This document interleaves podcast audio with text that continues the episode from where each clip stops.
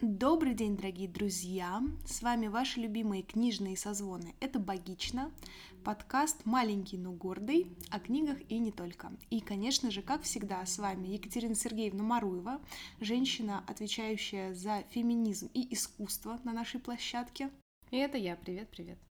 Да, сказала она счастливым голосом. В этот раз уже не очень счастливым. Так, и кто, кроме тебя, здесь сегодня с нами? И, значит, мать со- соосновательница, э, как сказать, психологическая богиня Ну, хоть не психологиня, спасибо. а, Дарья Дмитриевна Ведмицкая. Здравствуйте, здравствуйте. Это все еще я.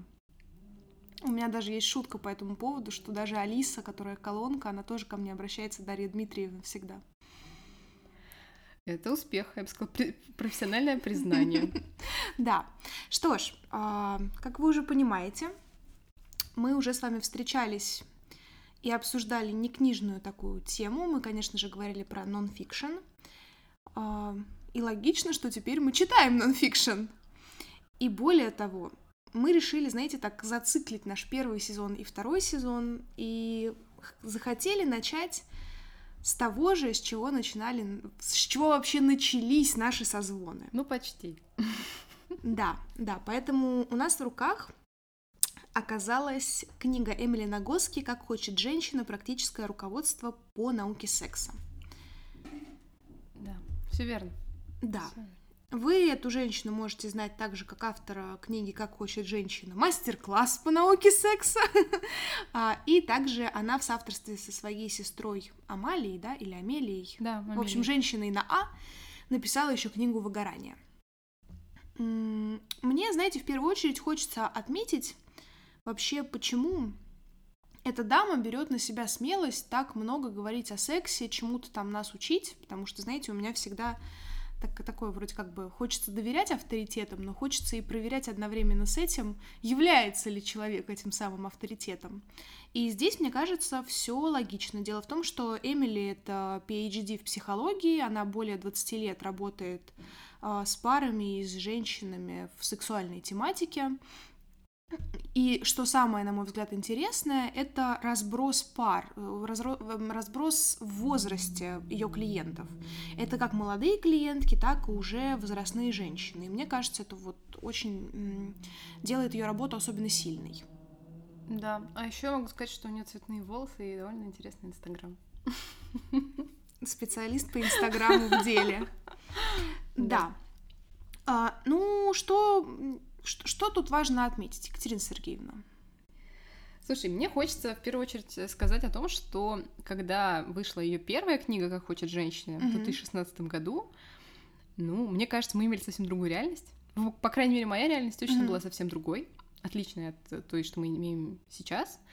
И мне не то, что радостно, не то, что как-то горд, вот гордость какая-то берет, но я очень обращаю внимание, когда натыкаюсь на то, что эту книгу вот сейчас кто-то хвалит. Или Мгм. говорит, например, в этом году, в 2020, я прочитала там столько книг, и вот из них я выделяю пять, и там есть «Как хочет женщина», вот это вот формат 2016 года. Мгм. То есть она не потеряла актуальность вообще. Согласна. И когда я начала ее, ну, не перечитывать, но перелистывать, Мгм. пока готовилась к подкасту, я прям в какие-то моменты снова так с таким интересом вчиталась, Мгм. что я, ну, мог- несмотря на то, что мы хотим обсуждать вторую книгу, которая Мгм. вышла в прошлом году, я не могу не отметить, что первая книга очень полезна и хороша. Мгм. И если вы женщина, вы ее не читали, то прочитайте ее.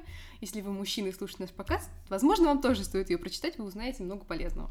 И ты знаешь, вот здесь, кстати, интересный момент, потому что я тоже познакомилась с этой книгой, собственно, почти тогда же, когда она и вышла у нас на русском языке, и по рекомендации своего преподавателя мужчины. Ну, почему нет? То есть это я к тому, что действительно книга, она актуальна не только для женщин, да, но и для мужчин, как терапевтов или просто неравнодушных, поэтому мне кажется, важно это понимать. Конечно, обложка такая, что в метро ее не почитаешь, наверное. Да, абсолютно нормальная обложка, просто красивая длинноволосая женщина. Ну, просто она такая все-таки феминная достаточно, то есть, мне кажется... А ты имеешь в виду, что мужчины застесняются читать розовую Да, книжку? да. Ой, ну я надеюсь, мы... А, она вышла в переиздании, и, по-моему, там какая-то более нейтральная Однотонная, точно, точно, да. Так что в целом, если вдруг вас это волнует, то не волнуйтесь. Слушай, ну вот у меня к тебе вопрос, как к человеку, который чуть-чуть перечитывал какие-то куски из первой книги, потому что я в этом смысле ленива и не так обязательно. Имеет смысл, э, там, например, читать вторую книгу, если ты не читал первую? Или обязательно их нужно брать в комплекте, скажем так? Слушай, вообще, наверное, можно читать только вторую, Угу. и она даст тебе тоже же представление о базовых вещах, которые есть в первой книге, но просто гораздо более сжато. То есть там будет меньше теории, но зато будут практические упражнения, их будет больше, потому что в первой они тоже есть. Мгм. Ну, а, из разряда возьмите зеркало и посмотрите на себя. Мгм. Вот, хотя, хотя бы на минимальных. Я перечитывала и практически полностью перечитала первую главу про анатомию, Мгм. и я думала, что ну, я вроде все уже знаю. Я как минимум читала эту книгу. Как максимум я читала несколько книг на эту тематику. Мгм. Но мне опять было интересно, и я опять что-то новое для себя узнавала, что-то подчерпывала. И это здорово. И вообще я хочу сказать, что э, в том, как я сформирована сейчас, и в том, что я могу спокойно произносить слова вагина, вульва, пенис и Мгм. другие слова из секс-тематики, есть заслуга первой книги. Мгм. Потому что когда я начала читать ее в 2016 году, когда она вышла, я, как уже сказала, я была другим человеком. Я Ну, не могла 4-5 это лет говорить. назад, я да, не это могла этого большой говорить. срок. У меня было очень много внутренних каких-то проблем, противоречий, связанных с, э, с сексом в целом и со своей сексуальностью в частности. И когда я читала эту книгу, она поначалу вызывала во мне, я помню это, она вызывала во мне очень много такого какого-то внутреннего Сопротивления. Да, сопро- сопротивления. И я только, наверное, к ее концу как-то м, смирилась с ней, но, и- но с собой на самом Мгм. деле. Мгм. Потому что книга-то хорошая. И Мгм. она... Мне тогда не показалось, что это будет моя любимая книга, но я почувствовала, что она супер важная. Мгм. И она важна именно с точки зрения полового воспитания. Мне было жалко, что я не... Даже не то, что не прочитала ее раньше, что я, когда была подростком или когда была более каким-то уязвимым молодым человеком, Мгм. Но уже имеющим свою сексуальность, куда от нее деться? Ты с ней рождаешься вообще-то. Вот. Я а, была нарочито отгорожена от этого Мгм. и сама потом отгораживалась. И поэтому, ну, это вылилось в свои проблемы, с которыми я потом раз- разбиралась уже вот на протяжении своих 20 лет. Мгм. Кроме того, у меня было очень много проблем, связанных с восприятием моего тела. Мгм. А я думаю, мы еще поговорим об этом позже, потому что я хочу прямо на этом сделать акцент, то что это очень важно. И вообще в том, как ты живешь, какое ты удовольствие получаешь от жизни, Мгм. ну и от секса в том числе, потому что это тоже никуда от этого не деться. Мгм. все вот эти вот телесные представления, они важны. И что первая, что вторая книга, они на самом деле пестуют одну гениальную истину. Вы все нормальные. Да. Успокойтесь и отстаньтесь от себя. Потому что с этого начинается первая книга, с этого начинается вторая книга. Типа, если вы задаете вопрос, все ли со мной нормально, все с вами нормально. И знаешь, вот в этом смысле у меня есть все-таки некоторая претензия к русскоязычному изданию.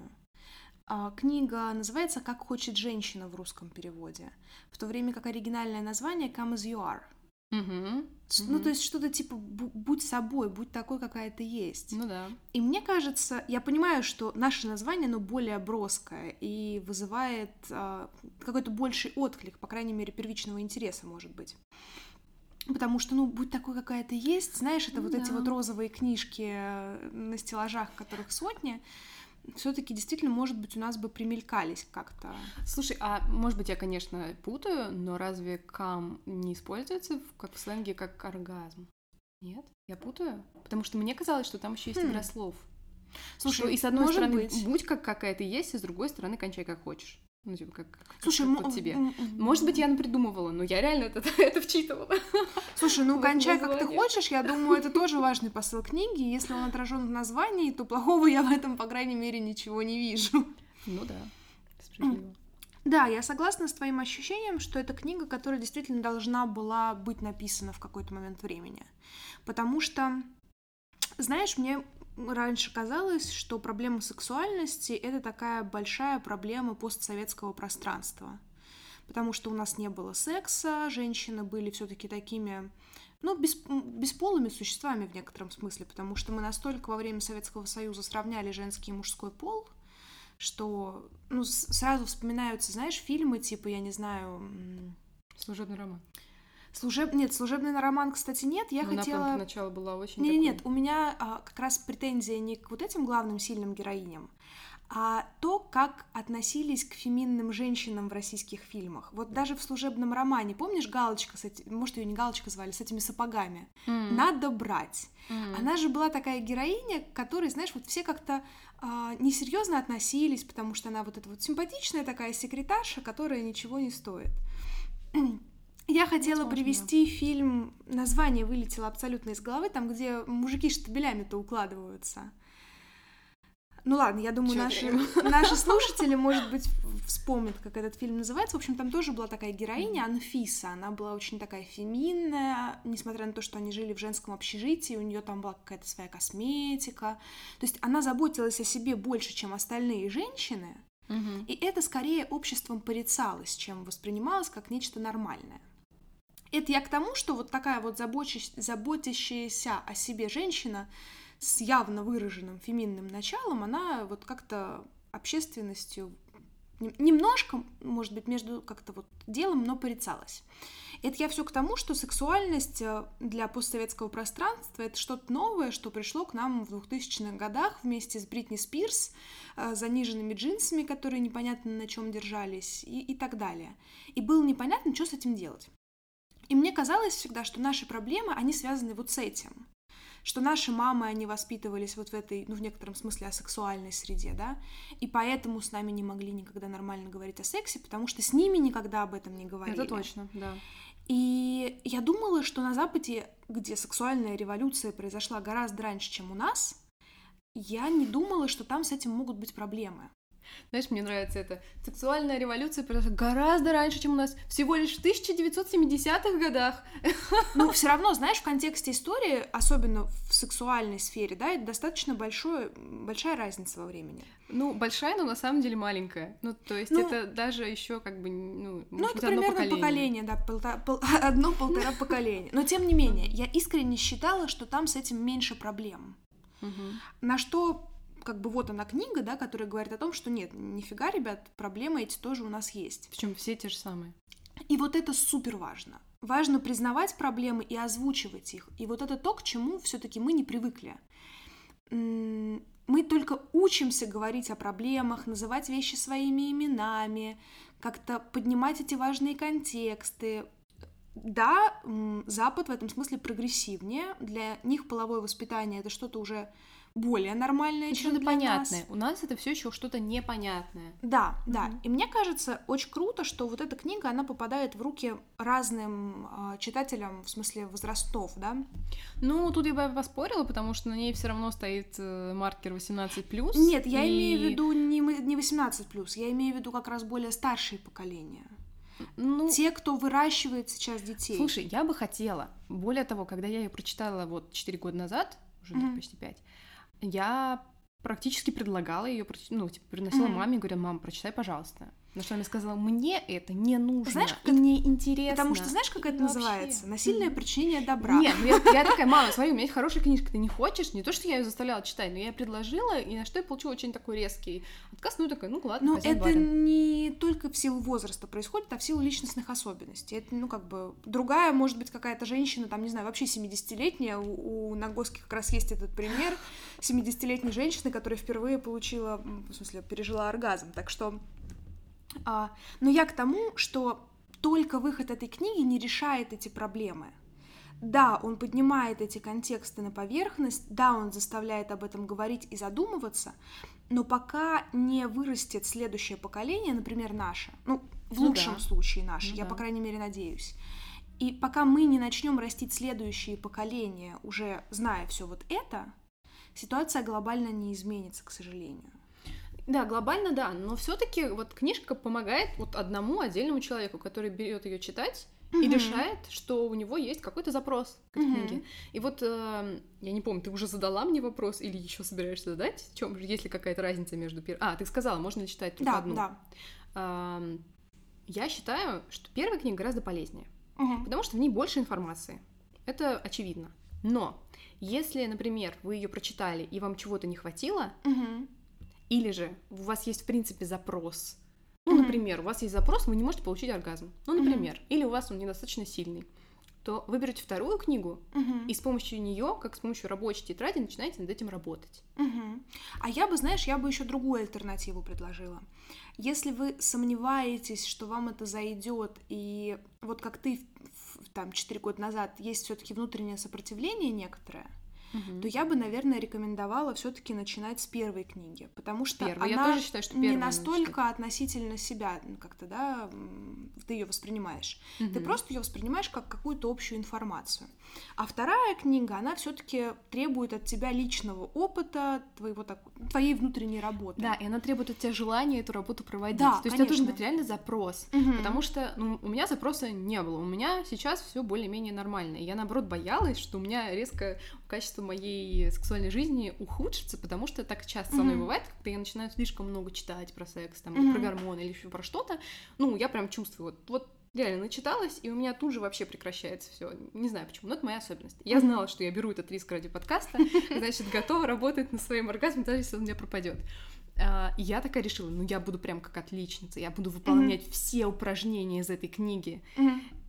Ну, я никогда не была в своей жизни отличницей, я всегда была хорошистка, которая забивает на домашние задания. Собственно, так случилось в этот раз. Я не смогла делать эти задания, хотя я пыталась, я сделала большинство. А, Они не вызывали во мне сопротивления, но я как будто бы знала, что от меня хотят. Я знала правильный ответ на этот вопрос. Хотя некоторые моменты становились для меня открытием.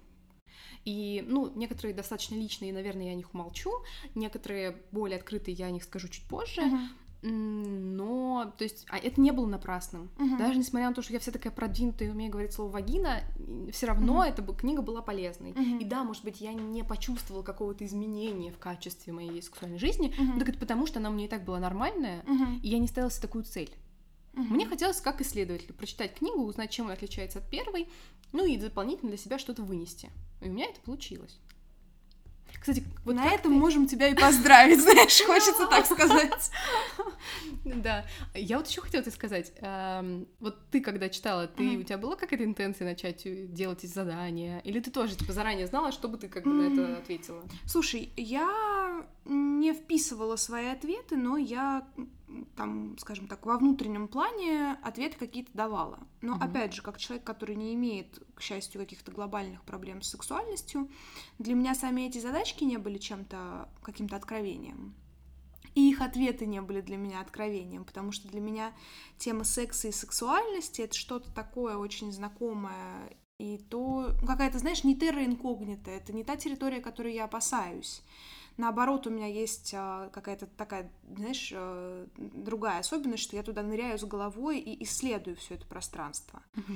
А, Но единственное замечание, которое мне хочется сделать, не знаю, наверное, издателям, все-таки выполнять эти задания прямо в книжке, мне кажется очень неудобным. Потому что вот это вот листание, заполнять в самой... Сама книга, она так сконструирована, что в ней не очень удобно писать. Ну да. И, может быть, было бы лучше, если бы издательство сделало, знаешь, что-то типа дополнительных листов, которые ты можешь скачать при покупке. Ну, то есть вот что-то подобное. Мгм. Мне кажется, что с таким материалом было бы, потому что все-таки в книге приходится возвращаться к ранее выполненным заданиям и так далее. Да, и это отбивает мне всякое желание возвращаться. Я не Вот. могу, я такая, ну я помню, что я там написала, и не возвращаюсь. Да, поэтому если бы это были какие-то отдельные листы, мне кажется, в этом смысле это было бы в плюс всем. Особенно тому, кто действительно воспринимает эту книгу как такой тренажер, как такую работу. Вот, слушай, ну мне уже хочется, мне кажется, мы так хорошее вступление сделали. хочется переходить уже к содержанию. А, И в частности к сильным моментам. Все-таки, все-таки, надо посчитать в конце, сколько раз я сказала слово все-таки в этом подкасте. У меня в каждом подкасте есть свое слово паразит. А, Мне очень нравится, что Нагоский говорит про нормальность. Про нормальность и про принятие себя потому что это то, с чем мы живем. Наше тело это то, с чем мы проживаем целую жизнь. И когда мы с тобой записывали подкаст о теле много-много лет назад, В прошлом сезоне. Много-много лет назад. да-да-да, а, я говорила уже эту фразу, что мне кажется очень глупым откладывать свою жизнь на потом, потому что сейчас ты какими-то физическими параметрами чему-то там не соответствуешь. и непонятно, будешь ли соответствовать когда-то. И мне кажется, вот в этом вся нагоски, что вы можете быть абсолютно разными во всех смыслах. Вы можете иметь разный вес, э, разное тело, неважно, как вы выглядите снаружи, важно, как вы это воспринимаете. И мне очень нравится одно из ее заданий, где необходимо рассматривать себя в зеркале. Mm-hmm. Потому что, опять же, вот эта важная тема, которую я хотела поднять, это чувство стыда к нашим половым органам, к телу в целом. И я очень долго над этим размышляла. Почему? Эволюционно мы изначально, женщины, стали скрывать свои половые органы. Ну, вульву, вагину, раз уж мы говорим сегодня все эти страшные для кого-то слова, мы их прикрывали. Почему? Одно дело мужчины, если мы, например, сейчас посмотрим на фотографии африканских племен каких-нибудь, зачастую мужчина, наоборот, выпячивает свой член, э, потому что для него это какая-то часть э, его образа, часть его мускулинного образа, демонстрация угу, собственной да. силы и так далее. В то время как для женщины ее половые органы, они почему и сокрыты изначально. То есть они так расположены внутри бедер, что ты туда в некотором смысле не подлезешь вот прям обозрим каким-то прямым взглядом, в отличие uh-huh. от члена. А, и здесь мы можем отслеживать это исторически, мы можем отслеживать это согласно различным философским течениям. Главная чакра у женщины — это половая чакра. Поэтому к ней всегда было особое такое сакральное отношение. Это если мы говорим вот о таких направлениях метафизических. Если мы говорим о физике, в чем вообще вся суть женщины? В том, чтобы давать жизнь, продолжать род. Ну, это эволюционно. Ты можешь закатывать глаза сколько Нет, хочешь. Я не закатываю а глаза, я просто, я, я просто улыбаюсь, я просто начинаю так. А, ну такова эволюционная задача и женщин, да, и мужчин да, продолжать да, род. Да, Мы да. никуда от этого не упремся. Как, как бы тут. Как, Нет, как я не влезаю на броневик, все Феминистские не, не говорили о чем-то другом. Но ладно, Господь с этим. Давать жизнь это очень сложная задачка. А, сложно забеременеть, сложно продолжить род сложно родить и так далее. И поэтому вагина, вульва изначально так расположены, чтобы не каждый, кто хотел, туда мог влезть. Ну да. И поэтому изначально физическое сокрытие половых органов было именно для этого, чтобы их защищать физиологически, чтобы какая-нибудь, не знаю, мусор не залез, ну, инфекция какая-нибудь, да, тоже. Ну да, да, да, инфекция и так далее. И чтобы какие-нибудь похотливые мужчины, проходящие мимо, совсем уж мимоходом не могли в тебя что-нибудь засунуть. Это тоже mm-hmm. очень важно. А, но в какой-то момент, как во всех благих начинаниях, возникает некоторый перегиб. И начинается «не трогай руками». Изначально ведь посыл хороший, не трогай грязными руками то, что легко, ну, испортить, да? Ну, сами, да, сами понимаете, какая анти, антисанитария были в давние времена и так далее и тому подобное. Но в какой-то момент на все это накладывается определенный культурный контекст. И не трогай руками это уже не просто физиологическое воздействие, не трогай грязными руками то, что легко сломать, а не трогай, потому что это стыдно. Потому что стыдно, потому что это плохо, не показываешь некрасиво, и поехали. поехали. Да. И вот это отдельная боль для меня как для специалиста, потому что периодически мне поступают запросы из серии «Моей дочери три года, она слишком часто трет, э, ну, как, как говорят, знаешь, родители говорят, трет в трусиках, вот что-то из этой серии, угу. и меня это очень смущает. Родитель говорит, что его это да, очень да. смущает. И ты в этот момент так улыбаешься, как дурачок, и вот я всегда про себя говорю, и чё? Вы думаете, это самая большая проблема вашего ребенка? Самая большая проблема вашего ребенка это его родители. Но это как бы мой внутренний монолог такой происходит. На самом деле, если мы говорим о женской физиологии и сексуальности, девочка получает оргазм еще в утробе матери. И это она может делать произвольно. То есть задумайтесь, женщина может получать оргазм, когда она еще плод, находящийся в материнском организме. Не просто потому, что она случайно потерлась э, чем-то обо что-то, а это ее произвольное действие, потому что она уже понимает, что это что-то, что приносит ей удовольствие. Да, это не оргазм в нашем понимании этого слова, но тем не менее. И поэтому, когда родители говорят, что почему она засовывает руку в трусики, да потому что ей нравится. Она не получает оргазма как мы это понимаем, да, как я уже сказала, но тем не менее ей нравится. И когда родитель говорит «не трожь, нельзя трогать», вот здесь и начинаются самые большие проблемы, потому что ну, мы просто блокируем сексуальность своего ребенка. То же самое происходит, когда мы говорим «не трожь мальчика за руку».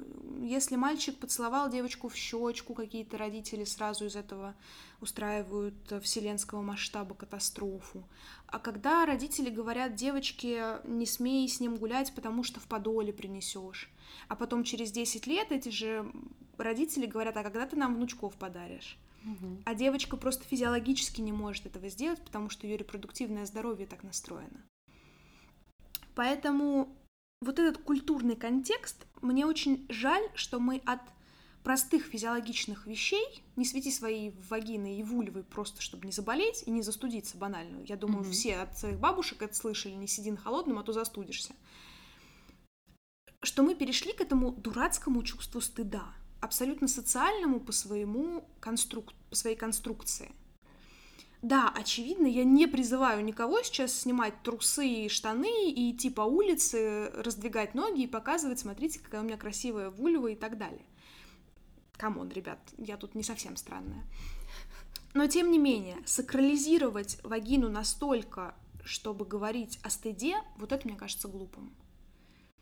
Да, я согласна. Но просто надо понимать, что это же не появилось, и это, ну, ты об этом тоже говорил, просто я проговариваю это еще, как бы Мгм. чуть более ут- уточняя, что это же не появилось, не знаю, в поколении наших мам и бабушек. Нет, Это нет, было нет. гораздо, гораздо, Конечно. гораздо раньше. И я прямо сейчас в качестве м, такой, как сказать, м- Иллюстрация. мозговой медитации, нет, я Мгм, бы сказала, что это мозговая медитация, я читаю, значит, историю сексуальности Мишель Фуко. Да. мгм. И последняя его изданная книга посвящена раннехристианским текстам. Мгм.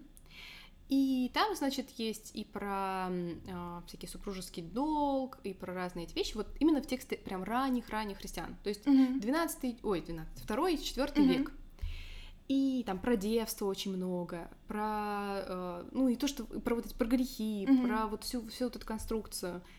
Понимаете, уже во втором веке нашей эры считалось, что основная добродетель — это вообще не заниматься сексом никогда и никаким. Да. И смирить себя настолько, чтобы тебе этого не хотелось. Но справедливости ради это было для обоих полов. Да, это было для обоих полов, и женское девство тоже также уважалось и почиталось, в какой-то момент даже больше, чем мужское, ну, неважно. Но, то есть, как бы вот с тех самых пор у нас есть проблемы с сексом.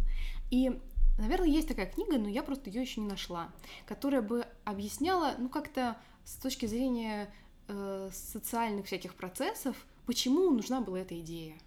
Слушай, а мне кажется, что здесь как раз все очень просто. Нет, ну почему она была нужна? Почему в той контексте истории было так важно навязать вот эти вот э, правила? Я Мгм. думала, что может это связано с недавним язычеством, и нужно Мгм. как-то э, так. Может быть, это какие-то э, настройки, чтобы ограничивать э, популяцию. Я, у меня было очень много идей, предположений, почему это могло быть, но я бы реально хотела почитать книгу с исследованием, почему так сильно нужно было ограничивать сексуальность людей. Ну, я не книга, к сожалению. Но опять же, это нормальный, ну, нормальный здесь в кавычках, эволюционный процесс, который мы прошли. В чем дело? А, Я понимаю, что примеры с обезьянами здесь выглядят очень странными, но эволюционная психология, она во многом на этом строится, потому что от обезьян мы недалеко ушли на самом-то деле. У нас просто появился такой конструкт, как культура. И он нас от обезьян отделил. А в чем дело? А, обезьяны, когда рожают а, детишек, они потом воспитывают... а, Да, у обезьянки есть мама, которая о нем заботится, но при этом все равно вся стая может воспитывать этого малыша. Ну да. Более того, это связано в первую очередь с тем, что там не фиксируют, э, кто отец этого ребенка. Там есть мужчины, ну как бы Мгм. мужские особи, и они в некотором смысле все являются отцами тех детей, которые там Мгм. в этой стае есть. Я не уверена, я думаю, что у обезьян это, наверное, называется не стая, как-то по-другому, но тем не менее. Мы так не можем. Нет, слушай, когда речь идет о том, чтобы четко понимать, где чей отец, и вот это все деление, это я все понимаю. И поэтому почему нужен институт брака, вот эти все сложные взаимоотношения, это я все понимаю. Но мне интересно на глубинном уровне, почему секс стал такой большой проблемой? Потому что его невозможно было контролировать. И что надо вообще от него отказаться? Смотри, а, опять же, изначально репродуктивная функция у нас а, делилась на две части. Это функция непосредственно, я сейчас буду другими словами называть, Мгм. ну, короче, это сексуальная функция и родительская. Мгм. И в силу определенных обстоятельств эти функции у нас были связаны, потому что ты позанимался сексом, ты родил. Потом воспитывай. Ну да. Да. Мгм. А, поэтому так жестко культурно ограничивали наши сексуальные контакты. И только где-то веке в 19-20 эти функции, ну и то, нет, справедливости ради, прям совсем глобально эти функции стали расходиться в 20 веке. А, там, благодаря всем возможным средствам контрацепции, не только оральным контрацептивам. Но про это мы тоже поговорим в каком-нибудь грядущем выпуске.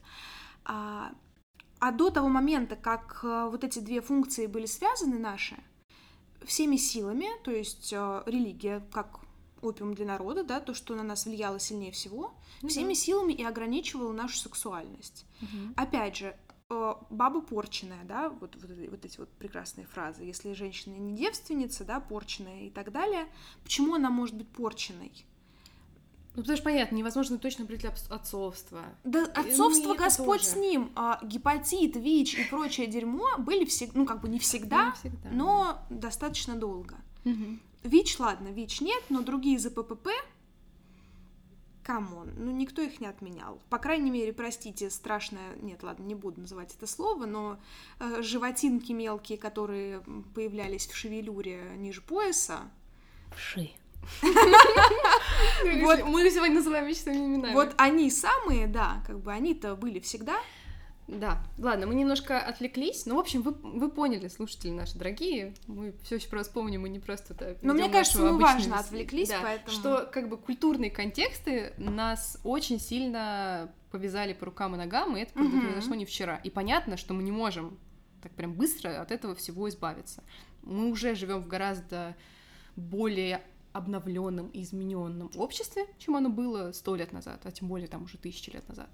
Мгм. Но все равно это все близко, это все близко, это все обозримо, и надо это понимать. Но кроме этого, вот мне, кстати, нравится, что на Госке очень часто используют термин контекста, Мгм. как на самом деле самое важное, что как бы, что влияет на секс, на Да, качество секса. да. Это контекст. И это не обязательно культурный контекст, но он тоже.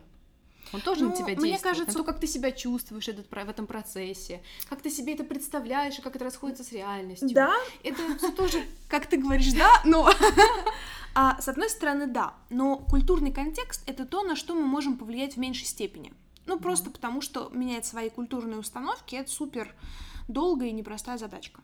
А, в то время как изменить контекст бытовой гораздо легче. нам и, под это, силу. и это то, что как раз чем и нужно заниматься. Она, Да. она дает кучу всяких упражнений на то, чтобы вы поняли, какой контекст вам нравится Мгм. и как вы можете им манипулировать. Вообще, мне очень нравится Нагоски в том смысле, что ее идеи абсолютно просты. Да, она вообще ничего не То есть это настолько рефлексия на каком-то вот прям бытовом поверхностном уровне, что, ну, вот знаете, это просто из серии «Самое простое нам приходит в голову сложнее всего». Да. Вот да, Нагоски взяла да. это, озвучила и записала, но это те вопросы, которые каждая из нас должна себе реально задать. И это относительно всего. Как мне нравится, как меня трогают, а, где меня должны трогать, чтобы мне нравились, в смысле, какую часть тела, в какой части моей квартиры меня должны трогать, чтобы мне это особенно нравилось.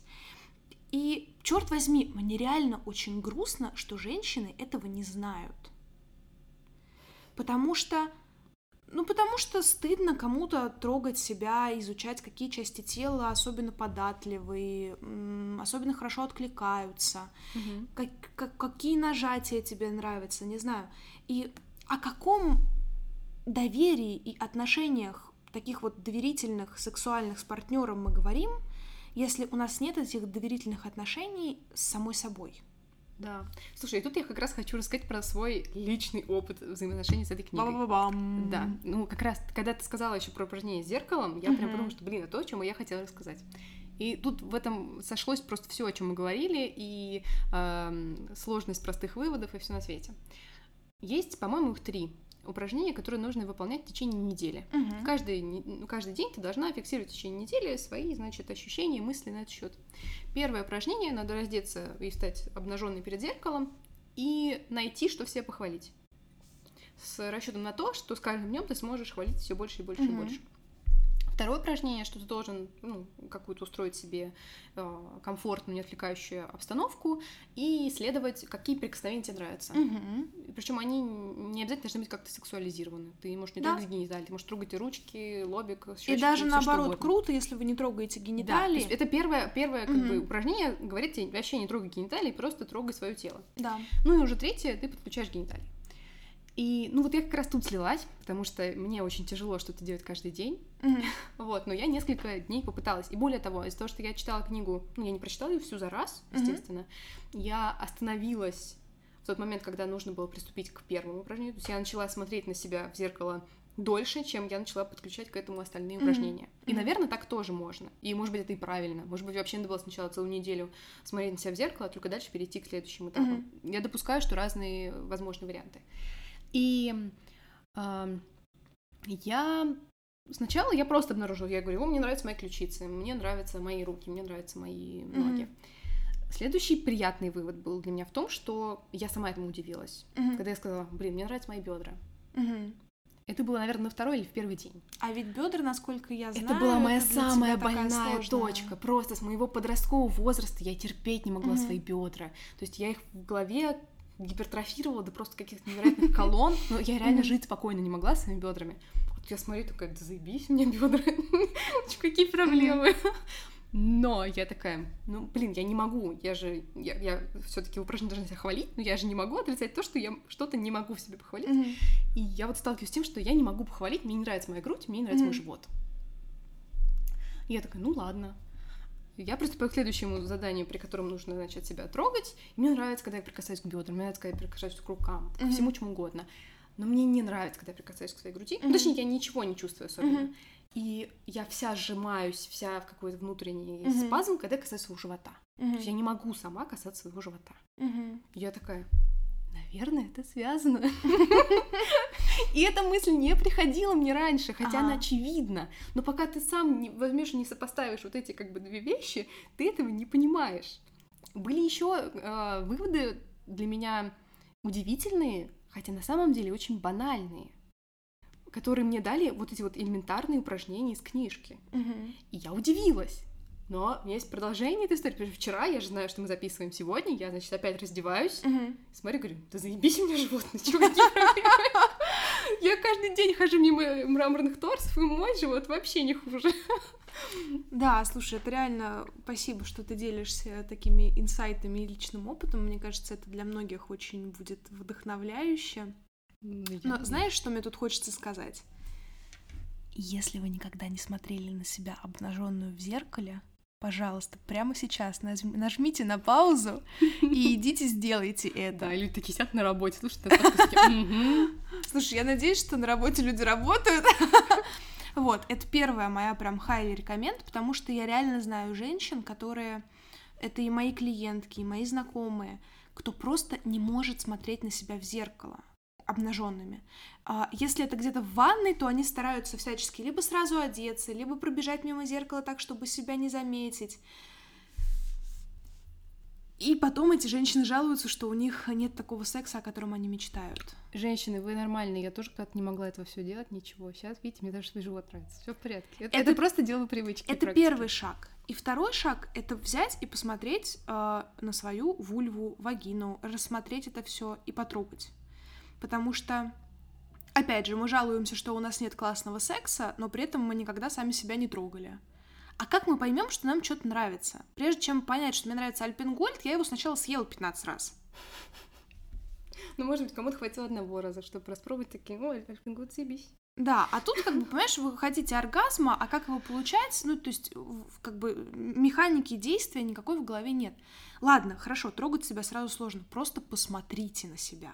Ну, это тоже сложно. То есть не надо, ну, как бы, если вам это сложно, не надо думать, что это вам только вам сложно. Это вообще всем сложно, кто этого никогда не делал. Да, да, и важно понимать, что Это не вы одна такая, таких женщин очень много. И это нормально, что первый раз вам страшно, потому что это сакрализированная территория вашего тела. Это mm-hmm. то, к чему, опять же, культурально должен прикоснуться, как бы в идеале, один мужчина пару раз, воткнуть туда член, кончить, а вы бы забеременели, потом из этого, опять же, сакрального места родился бы ваш ребенок, и все. Вот это в идеале, эволюционно. А как бы я понимаю, что все остальное выглядит чем-то выходящим за грани, но это то, что может давать просто огромный скачок в восприятии своей телесности, в принятии себя как женщины, как человека. Поэтому, не знаю, мне кажется, мне правда очень хочется, чтобы женщины в какой-то момент взяли и начали это делать. Да, знаешь, пятая минута подкаста. Катя говорит, я не буду делиться своими слишком личными подробностями. Там, значит, условно, 30 минута подкаста, и я такая, очень хочет рассказать. Слушай, мне, знаешь, вот у меня тут, естественно, есть заметочки, и мне вот еще что хочется отметить. У Нагоски прямо в начале книги есть такой спорный для меня момент, где она предлагает э, свои гениталии называть каким-то альтернативным названием, если вам сложно их называть своими именами типа там, не знаю, мой корабль плывет по твоим волнам, и таким образом одна пара описывает Саити. По-моему, это было вот в первой книге. Может быть, Наверное, потому что я не помню такого второй. А, вот. И с одной стороны, это круто, если вам 40, и вы никогда в жизни не трогали, не смотрели, не называли. А с другой стороны, это все-таки некоторая подмена понятий, и мне кажется, вот это, знаешь, это сложный момент. Если вы только начинаете принимать себя, принимать свое тело, и вам важно сделать первый шаг, окей, пусть это будет первым шагом. Но все-таки мне очень хочется, чтобы люди называли вещи своими именами, в том числе, я все-таки работаю с родителями и детьми, мне очень хочется, чтобы родители называли вещи своими именами потому что вот это огромная проблема. А, я понимаю, что дети и котики — это очень милые создания, с ними хочется сюсюкаться, но... Но детей еще ждет реальный мир, в отличие от котиков. И дети вырастают раньше, чем вы можете себе это представить. Это да. Я прям думаю, сижу и думаю, вот собрались тут три секс-терапевтки. Э, Даша, Катя и Эмили Нагоски. и даем, значит, советы, как вам жить. Кстати, я, я вспомнила, что во второй книге есть другое упражнение, которое говорит о том, что если вам сложно называть вещи своими именами, начинайте типа шепотом. Кстати, да, хороший И по чуть-чуть, по чуть-чуть, по чуть-чуть. Но я как раз хорошо помню, что она, в общем, говорит про то, что ну, давайте учитесь, и все будет. Это тоже значительно улучшит ваше качество жизни. Вы не обязаны сразу при разговоре с кем-то... Да, вы не обязаны говорить. орать, выходить на балкон и орать все эти слова. Вы не обязаны говорить об этом, не знаю, своим родителям. Вот, э, кстати, про это у меня есть очень забавная история. Недавеча, как вчера, мы разговаривали с моей мамой. Я не помню уже о чем, но, в общем, я произнесла такую фразу. Даже чтобы родить ребенка, необходимо потрахаться и проявить какую-то активность. Это прям почти дословная цитата моей прямой речи. На что моя мама с абсолютно... Не... У меня мама такая достаточно современная женщина, она с невозмутимым лицом такая сидела, продолжила что-то там есть, и только потом, спустя пару минут, знаешь, она так говорит, типа, знаешь, я вот не могу себе представить, чтобы я то же самое сказала своей матери, то есть моей бабушке.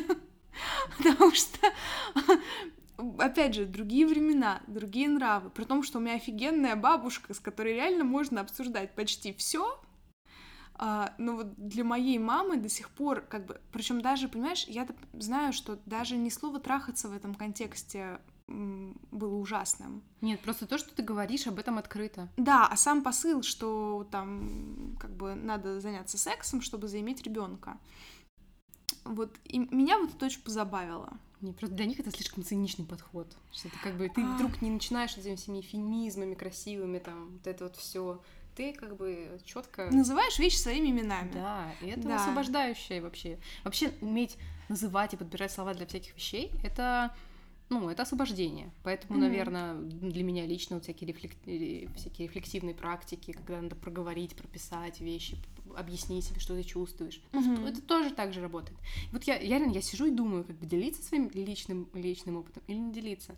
Я всегда что... оцениваю так, если ты после этого будешь об этом жалеть, так я не понимаю, понимаешь, сейчас мне кажется, что я вроде не буду жалеть.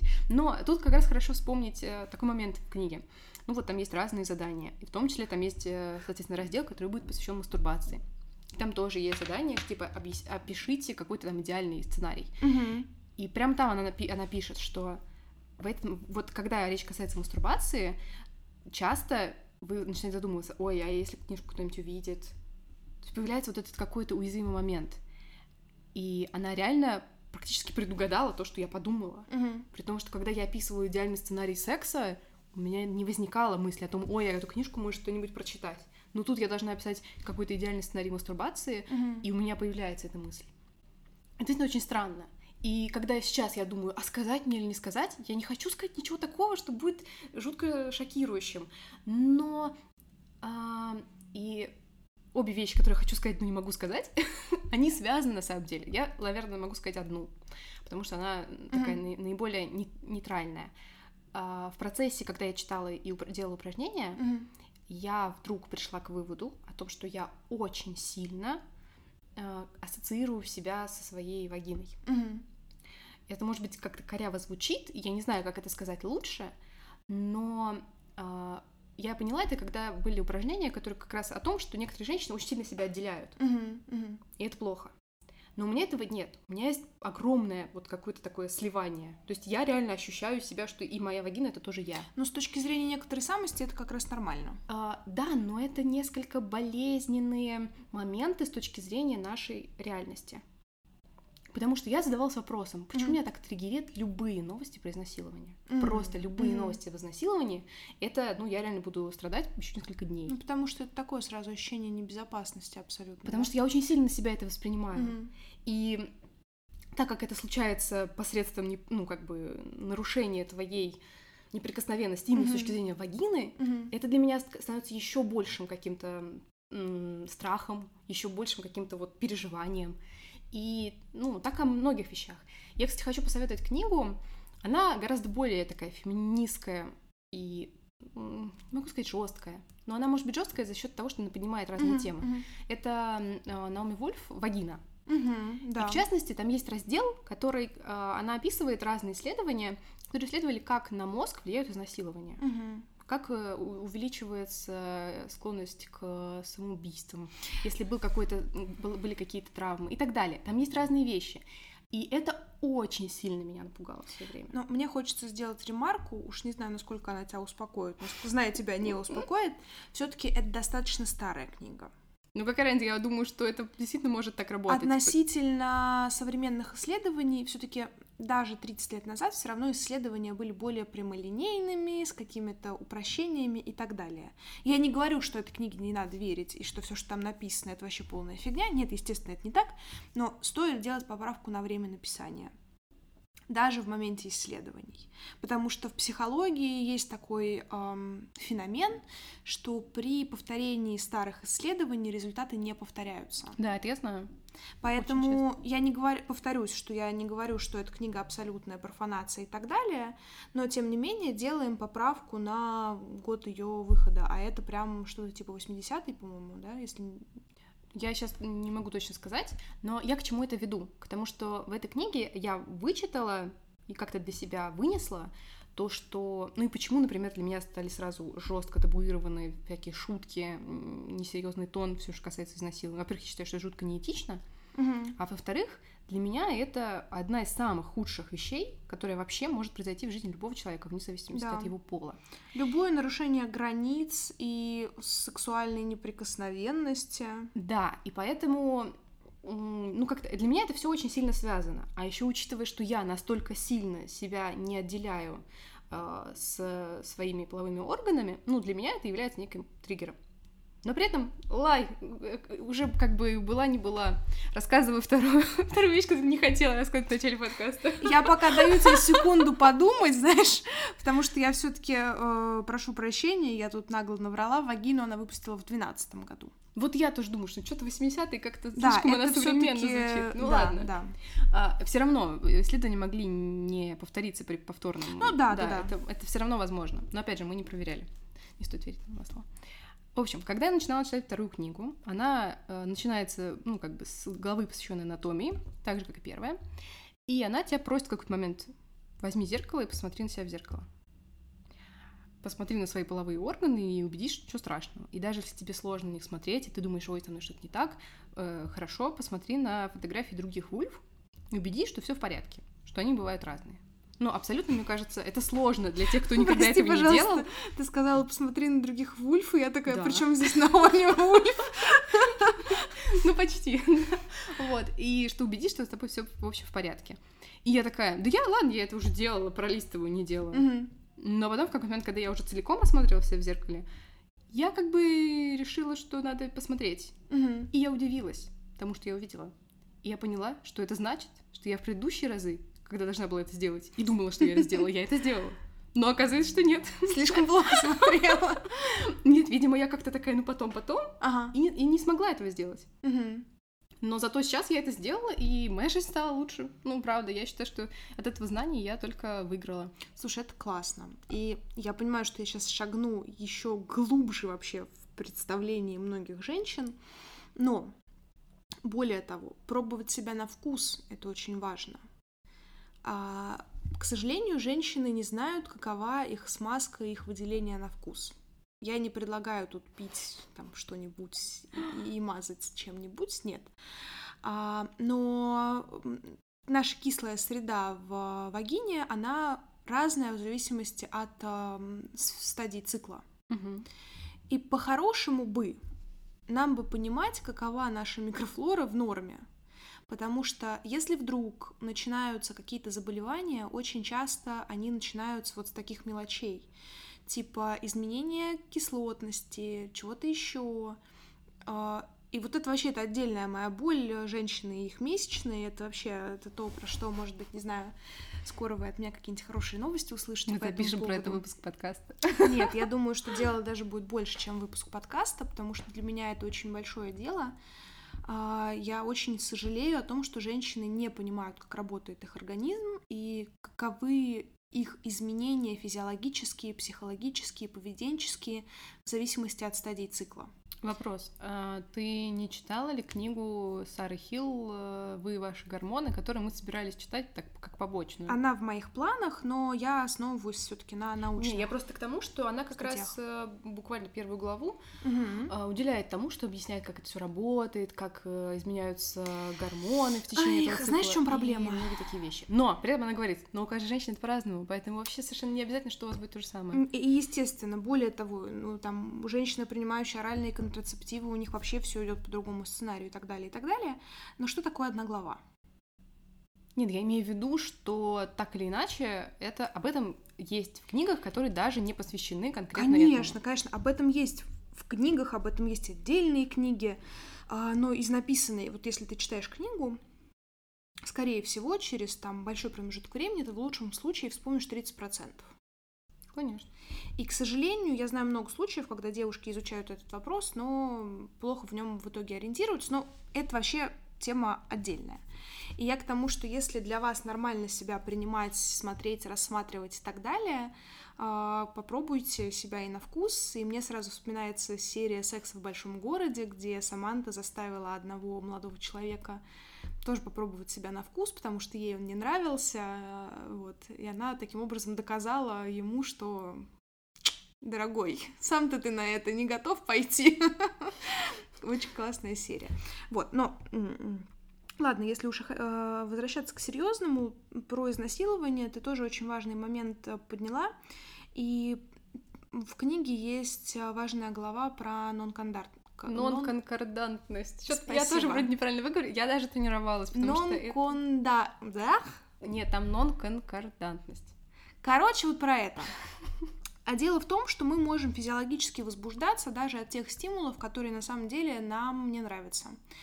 И когда женщину, очень часто раньше это было, что когда женщин изнас- на- насилуют, а под изнасилованием мы подразумеваем сейчас все-таки не только жестокое нападение в условном подъезде, а даже ситуации, когда внутри пары женщина и мужчина, там, или не только женщина и мужчина, в общем, партнеры занимаются сексом, но в какой-то момент один говорит нет. Это тоже изнасилование.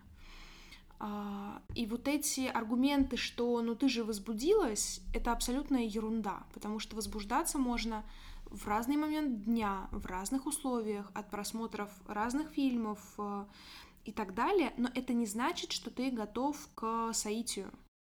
Да. И вот это тоже очень важно понимать. И понимать, во-первых, самим женщинам, потому что все-таки а, и Нагоский тоже об этом пишет, что мы начинаем сомневаться в себе. Да, мы начинаем винить свое тело, как будто бы оно нас предает. Ну, Да. по крайней мере, да. И важно женщине в первую очередь уяснить, что если я возбудилась, это еще не значит, что я сейчас готова заниматься сексом. А, и во вторую очередь все-таки важно донести эту мысль до партнеров, до мужчин, ну, как бы тут через запятую, через слэш, как угодно, а, что возбужденная женщина это еще это не только про смазку. И готовая к сексу женщина это не только про это. Потому что Опять же, у нас очень большие проблемы с личными границами, к сожалению.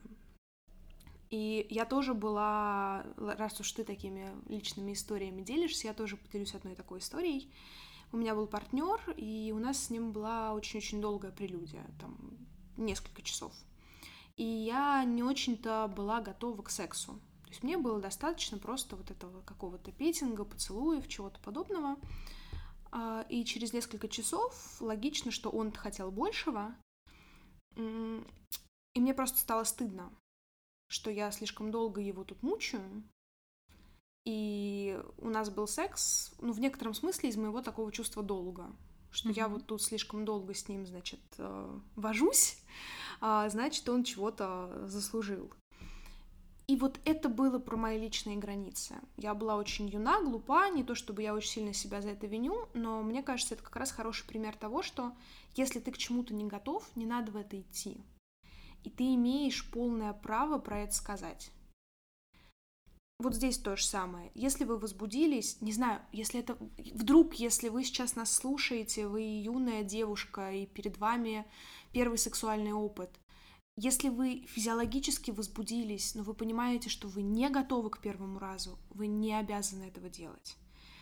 И важно вам самим это знать, и важно донести это до своего партнера. Что я соглашусь только тогда, когда я буду готова во всех сферах. И это нормально, если вы так делаете. И мне правда очень хочется, чтобы вы это интериоризировали, как бы я сейчас сказала своим студентам, чтобы вы не просто знали, что это так, а чтобы это была неотделимая от вас мысль, что если я не хочу заниматься сексом, неважно, что мне говорит мое тело, неважно, что мне говорит мой партнер, я не хочу, значит, я не буду. Вот. Потому что, не знаю, мне правда очень важно, и мне очень хочется, чтобы для женщин сексуальность, секс, их тело, это было чем-то простым, понятным, любимым, близким, тем, что мы холим, лелеем, о чем мы заботимся. И это ведь отказ кому-то, это тоже забота о себе. Конечно. Пожалуйста, дорогие любимые женщины, ставьте себя достаточно высоко для того, чтобы не делать что-то, что вам не хочется и не нравится. Аминь. Нет, абсолютно, абсолютно точно. Если бы это не сказала Даша, это бы сказала я, потому что я полностью поддерживаю. Я считаю, что это очень важно. И очень важно еще спокойно относиться к отказу партнера.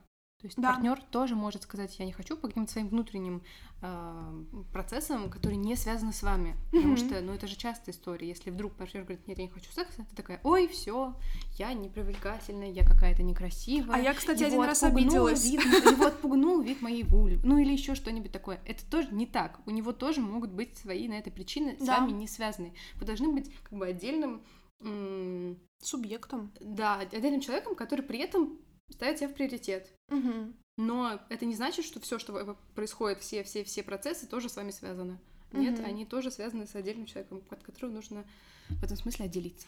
И мне, кстати, очень нравится вот что еще Нагоски пишет, что а, секс в долгосрочных отношениях это такое удовольствие, которое, ну, что ли, требует пунктика в расписании, что вот ты выбираешь своего партнера, своего друга, вы выбираете друг друга, выбираете для этого специально отведенное время, что не обязательно ждать для этого какого-то особенного момента. нет, это как вот, например, не знаю, может быть, вы с друзьями выбираетесь по четвергам на завтрак. Так чем с вашим любимым партнером секс отличается от этого э, завтрака с друзьями? Да ничем. Ну вот я, кстати, этот момент немножко по-другому прочитала для себя. То есть я поняла, о каком ты, ты говоришь, но mm-hmm. я для себя его интерпретировала по-другому. Mm-hmm. Я это интерпретировала так, что если для вас вы вы планируете что-то, uh-huh. ну, это как практика, то есть вы можете этого не делать, это не обязательно то, что вы должны делать регулярно, uh-huh. вы можете попробовать такой сценарий, что вы с партнером договариваетесь и планируете, как вы могли бы, не знаю, планировать свидание в пятницу uh-huh. вечером, вы планируете, что у вас будет секс в пятницу вечером, uh-huh. и вы предпринимаете для этого какие-то внутренние моменты, которые должны сделать его лучше. То есть вы уже проанализировали, какие вещи вам mm-hmm. нравятся, какую надо обстановку создать, и вы, запланировав секс, начинаете как бы себя к нему готовить. Это тоже, да. И тогда это срабатывает. Это как если бы вы запланировали вечеринку, mm-hmm. и вы начинаете, что вам нужно там выбрать платье, накрутить волосы. Mm-hmm. И, ну, как условно, я привожу да, пример, да, да. что вы как бы готовитесь к этому, mm-hmm. к чему-то важному. Да. И я попробовала. Эм, мы плохо планировали, но все хорошо получилось. Это я к тому, что секс с партнером это тоже некоторый выбор. А, мне очень нравится у Нагоски пример, что это как выбрать, что вы хотите больше, посидеть и посмотреть телевизор, на диване, или вот вы все-таки выбираете в сторону секса. Но опять же, это тоже очень сильно зависит от пар, от темперамента каждой пары. Естественно. И, ну вот мы сейчас говорим, это не надо как бы воспринимать как какую-то истину, это просто возможный вариант. Опять же, вспоминаем главную заповедь на Госке, что у каждого своя нормальность. И да. может быть, если вас обоих устраивает секс раз в месяц, not? Если вам обоим от этого классно, Господи, я сейчас пересматриваю теорию большого взрыва, и пара Шелдона Купера и Эми Фары Фаунленд, не помню, как правильно выговаривается ее фамилия, ну, короче, для них да. секс это было вообще что-то запредельное и так далее. И вот еще, кстати, наверное, последняя идея на Госке, которую мне хочется отметить, что она подразделяет секс на такой а, условно регулярный, обыденный, ну вот типа там по пятницам вечером, грубо говоря, и это секс, который от вас не требует фантазии, от вас не требует э, не знаю, сексуальных нарядов или чего-то подобного. Вы знаете, что в это время вы обычно занимаетесь сексом, никто от вас ничего не требует, каких-то, не знаю, особенно интересных гимнастических упражнений или чего-то подобного. Вы просто запланировали, да, подготовились, может быть, что-то сделали там еще, но это что-то типа ритуала. У вас есть накатанный сценарий, и вы по этому накатанному сценарию без извращений занимаетесь этим сексом. А второй вид секса это вот как раз э, такой, может быть, или спонтанный, или секс такой с чудинками, с э, нововведениями. Это как раз пространство, где вы можете фантазировать, играть в ролевые игры, нарушать привычные заветы сексуальные, пробовать что-то новое, исследовать, экспериментировать. И мне очень нравится вот это разделение. Мне, кстати, нет. Ну, я так подумала, ну, наверное, оно кому-то подходит, наверное, лично мне бы оно не подошло, потому что, во-первых, если... Ну, я какие вижу в этом сразу потенциальные проблемы, uh-huh. что если вы договорились, что у вас секс каждую пятницу, какой-то момент вам может его не хотеться, но вы такие, блин, мы же договорились, и вот это вот начинается, а еще если у нас плохо с границами, то как бы, ну, тут гиблое дело, может быть. Нет, тут же дело не в регулярности, а именно в ритуале того, как это происходит. Ну, так вот я думаю, что каждому, каждый просто должен обговорить словами через рот, чего хочется в этот конкретный момент. Да, это тоже. Вот это самое важное. Вы можете поговорить и решить, ой, хочется попробовать чего-то там эдакого как-то к этому подготовиться или mm-hmm. прям в процессе, ну, ну, то есть что-то поменять. И в этом смысле мне мне нравится идея, что типа секс это что-то простое, mm-hmm. то есть не надо делать из этого какой-то там, не знаю, большую проблему mm-hmm. или там, не знаю, всю, всю свою жизнь под него подстраивать. Но при этом это и не что-то должно быть рутинное, вот прям совсем. Это же не, не йогой позаниматься, в конце концов. Слушай, тебе 25 лет, я посмотрю на тебя еще через 25. Ну, понятно, что, кстати, возможно, эта книга, ну, в смысле, вторая, которая практикум, гораздо больше нужна, ну, например, людям, которые в браке, у которых есть дети. То есть, это тоже, которым да. действительно нужно подумать, а как бы нам так сделать, чтобы научиться выбирать время для того, чтобы побыть mm-hmm. вместе. И другие такие моменты, которые нам пока не актуальны. Ну да. Вот, возможно. Ну и, конечно, моя главная мысль о том, что вторую книгу имеет смысл читать, если у вас есть какой-то запрос, угу. и вы хотите над ним поработать. Если вы хотите просто углубить свои знания или, не знаю, заполнить какие-то лакуны, то лучше читать первую. Ну, я бы даже, знаешь, как сказала, а, не то, что прям конкретный запрос, ну, например, поисследовать свою сексуальность, это тоже запрос. Да, да, да. да. То есть он может быть как широким, так и узким, но вот... Вы должны быть готовы выполнять задания. Да, Вот это да. у вас должна быть внутренняя готовность, и тогда это наверняка принесет вам пользу, вашу личную. Это не обязательно будет измеряться качеством оргазма. Это зависит от того, что вы хотели. Вот для меня это было несколько открытий, связанных со мной лично. Для кого-то это может быть что-то совсем другое, и это здорово. Это мне нравится. Очень уважаю Эмили Нагоски. Да, и, ну, прям действительно очень хочется, чтобы эта книга была как-то, наверное, еще популярнее, еще известнее. Наверное, мы и взяли здесь на себя такую ответственность еще больше ее популяризировать и нести в массы, по крайней мере, ее идеи так точно. Потому что, как бы я не хотела привязаться, а, кто слушал наш выпуск про выгорание, те заметили, как в том выпуске я была нещадна к Нагоске. В то время как вот это, это прям ее вотчина, и здесь нет моментов, где прям хочется спорить с ней, бить себя в грудь и говорить «нет, ты не права». Нет, все очень по делу, все очень классно, все очень достойно, очень классные упражнения. Да, они кажутся простыми на первый взгляд. Поэтому и стоит их начать выполнять, потому что когда мы рефлексируем, когда мы размышляем над чем-то, все-таки всплывают в голове какие-то моменты, которые важно проработать. Вот. И опять же, да, вот, кстати, э, тоже такой момент социально желательные ответы. Почему мне еще не нравится проблема книжки? А, Ты действительно можешь вписывать какие-то красивые варианты ответов, в то время какой-то бланк, который ты можешь взять и выкинуть, он все-таки с тебя снимает некоторую такую ответственность. Ну да, кстати, хорошая мысль. Если вы хотите выполнить задание, реально возьмите тетрадочку. Просто делайте в Тетрадочку сделать, э, копии, не знаю, все что Ну, копия это угодно. как-то заморочено. Не, просто реально берете тетрадочку, пишете задание номер один Да, и да. Чтобы А, вас ничто не ограничивало, не было какого-то страха, кто-то что-то увидит, кто-то что-то прочитает. Да, подумает. потому что это ответы именно для вас, а не для, как бы, да- даже не для психотерапевта какого-то. Ну, если вы самостоятельно, конечно, выполняете все это дело. Мы хотим еще проговорить какую-нибудь специфику каких-нибудь э, упражнений. Слушай, нет, потому что для меня они все прошли очень ровно. А то, которое связано с всякими социальными представлениями. Да, да. Катя, почему так коварно вспоминает об этом, потому что мы до записи это обсуждали. Вот это упражнение достаточно спорное, но, опять же, его спорность снимается тем, как, как, как бы это назвать, э, теми женщинами, с которыми работает Нагоски. В общем, в чем суть? Ты должен описать сексуальное и не только сексуальное поведение разных категорий женщин. Первая женщина это такая праведная, ну, условная христианка, какова она в сексе, как она его инициирует, что она там себе может или не может позволить. А, Что то же самое делает, а, ну, как бы простая обычная женщина с условно нормальной сексуальностью, и как все это делает женщина с такой Раскованная. да, я хотела сказать, с гиперсексуальностью. ну да, раскованная. Вот. И мне это упражнение не отозвалось, потому что все-таки мы мыслим немножко другими категориями.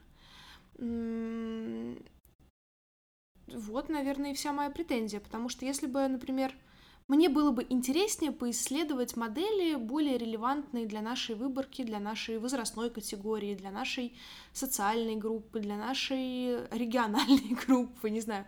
Например, если бы вместо праведной христианки была, например, такая правильная мать семейства с кучей детишек, да, все-таки у нас есть определенный культурный такой образ Богоматери, да, то есть она же Мгм. полностью лишена сексуальности, она рождена для того, чтобы ну, как бы родить вот этого одного божьего дитятю, Но вот. при этом она все равно дева. Да, то есть она абсолютно лишена сексуальности. И каковы вот эти матери семейств? Как, что с их сексуальностью? А, при этом гиперсексуальный образ кто это? Это женщина из порнографии или кто? Или, опять же, вот эта вот э, женщина из советского кино, которая, если она чуть-чуть ухаживает за собой, то значит она уже распущена. То есть очень много вопросов вот таких культуральных, и мне кажется, что это все-таки связано с тем, с какой категорией женщин работает на ГОСКе. А это мне все-таки кажется, что это не, не 25-летние женщины, а лет так на 15 постарше. Да, возможно. Но вот у меня не было проблем с этим э, заданием. Я примерно... Ну, понимаешь, в чем дело? Я как бы пред- предполагала, кого она предполагает, чтобы я описывала. Вот И, опять же, вот это социально а, желательные ответы, вот это мне ну, не то есть нравится. нет, ну как, в смысле, она тебе говорит, опиши, что ты думаешь про такой тип э, человека. Мгм. И я начинаю такая, типа, ну, понятно, кого она имеет в виду, понятно, кого я при этом представляю, хотя на самом деле, может быть, и непонятно. Может быть, этот образ тоже у каждого разный. А, меня больше смущает, что она, значит, говорит, а теперь опиши как бы себя, или как бы тебе хотелось, и вот это вот дай имя, дай имя вот этим, mm-hmm. дай имя вот этому персонажу, условно. Вот меня больше как-то смутил момент имени.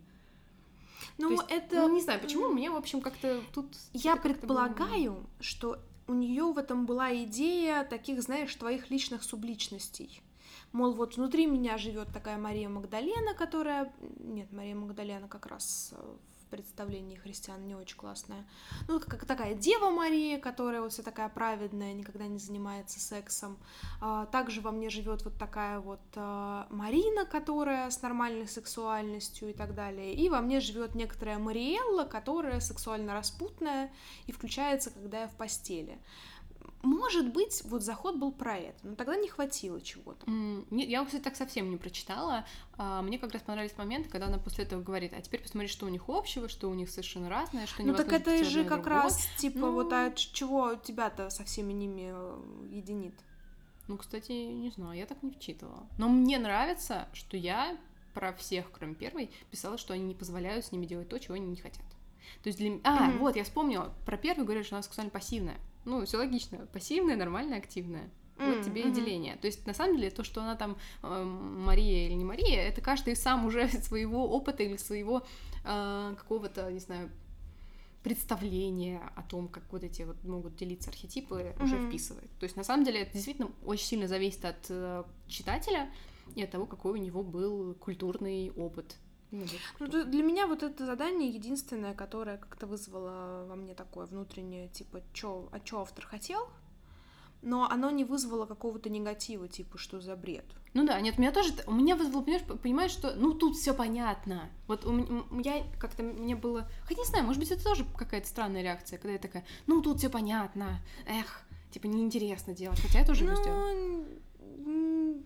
Ну, в общем, Нет. бывают и не очень удачные, но в, но в целом все упражнения вполне адекватные. Опять же, может быть, для кого-то, кто более живет в каких-то таких социальных э, ролях, да, для них это может быть э, более актуальная задачка. Да, да. То есть все еще очень сильно зависит от вас. Ну что, я думаю, что нам пора закругляться. Я надеюсь, что вам было интересно. По крайней мере, мне было интересно слушать Дашу. Вообще всегда интересно слушать умную, красивую женщину. Ха-ха-ха. Я думаю, тебе тоже было со мной интересно. Слушай, мне с тобой всегда потрясающе, замечательно, великолепно. Вот, поэтому я думаю, это не последний наш разговор, собственно, это по точно, этой причине. Это точно не последний наш разговор. Нас еще ждут великие дела и великие подка... Э, планы нашего маленького городного подкаста. Угу, угу. А, что я хочу сказать? Мы теперь выходим по будням. Но вы можете слушать нас тогда, когда вам удобно. Да. И где вам удобно. Мы да. стараемся заполнить все площадки, чтобы сделать угу. наш подкаст еще более доступным вам.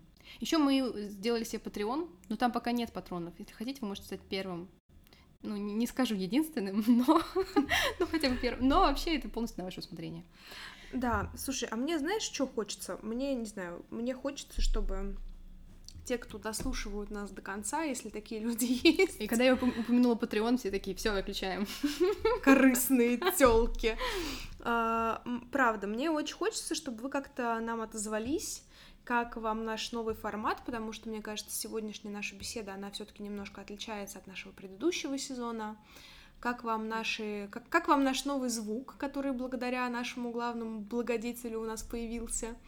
Как вам наши темы? Может быть, у вас есть какой-то запрос какие-то отдельные книги? Поделитесь. А, нам очень интересно, что интересно вам. Может быть, мы впишем это в наш какой-то, не знаю, в наш план, да? который да. огромен. И, может быть, не знаю, мы, с одной стороны, хотим уйти от формата гостей, но, с другой стороны, может быть, вам было бы интересно, чтобы мы позвали кого-то конкретного. Ну, конечно, Юрия Дудя мы тут вам не позовем. И Павла Дурова тоже нет, сразу нет. Да, но вот если просто, не знаю, кто-то вам кажется был бы интересен для нас, для вас, тоже этим делитесь. И вообще пишите нам, у нас есть чат-бот в Телеграме, у нас есть все наши ссылки в Телеграме и ВКонтакте, любые наши контакты. Нам всегда очень приятно, когда вы нам даете какой-то фидбэк. Да. Это все так. Ну, а на этой прекрасной ноте мы с вами прощаемся. Спасибо большое, что были с нами. Читайте на Госке. Это действительно книга, которая достойна быть прочитана и достойна вашего внимания. А мы уходим читать дальше. Да. Пока-пока. Пока. -пока. Пока.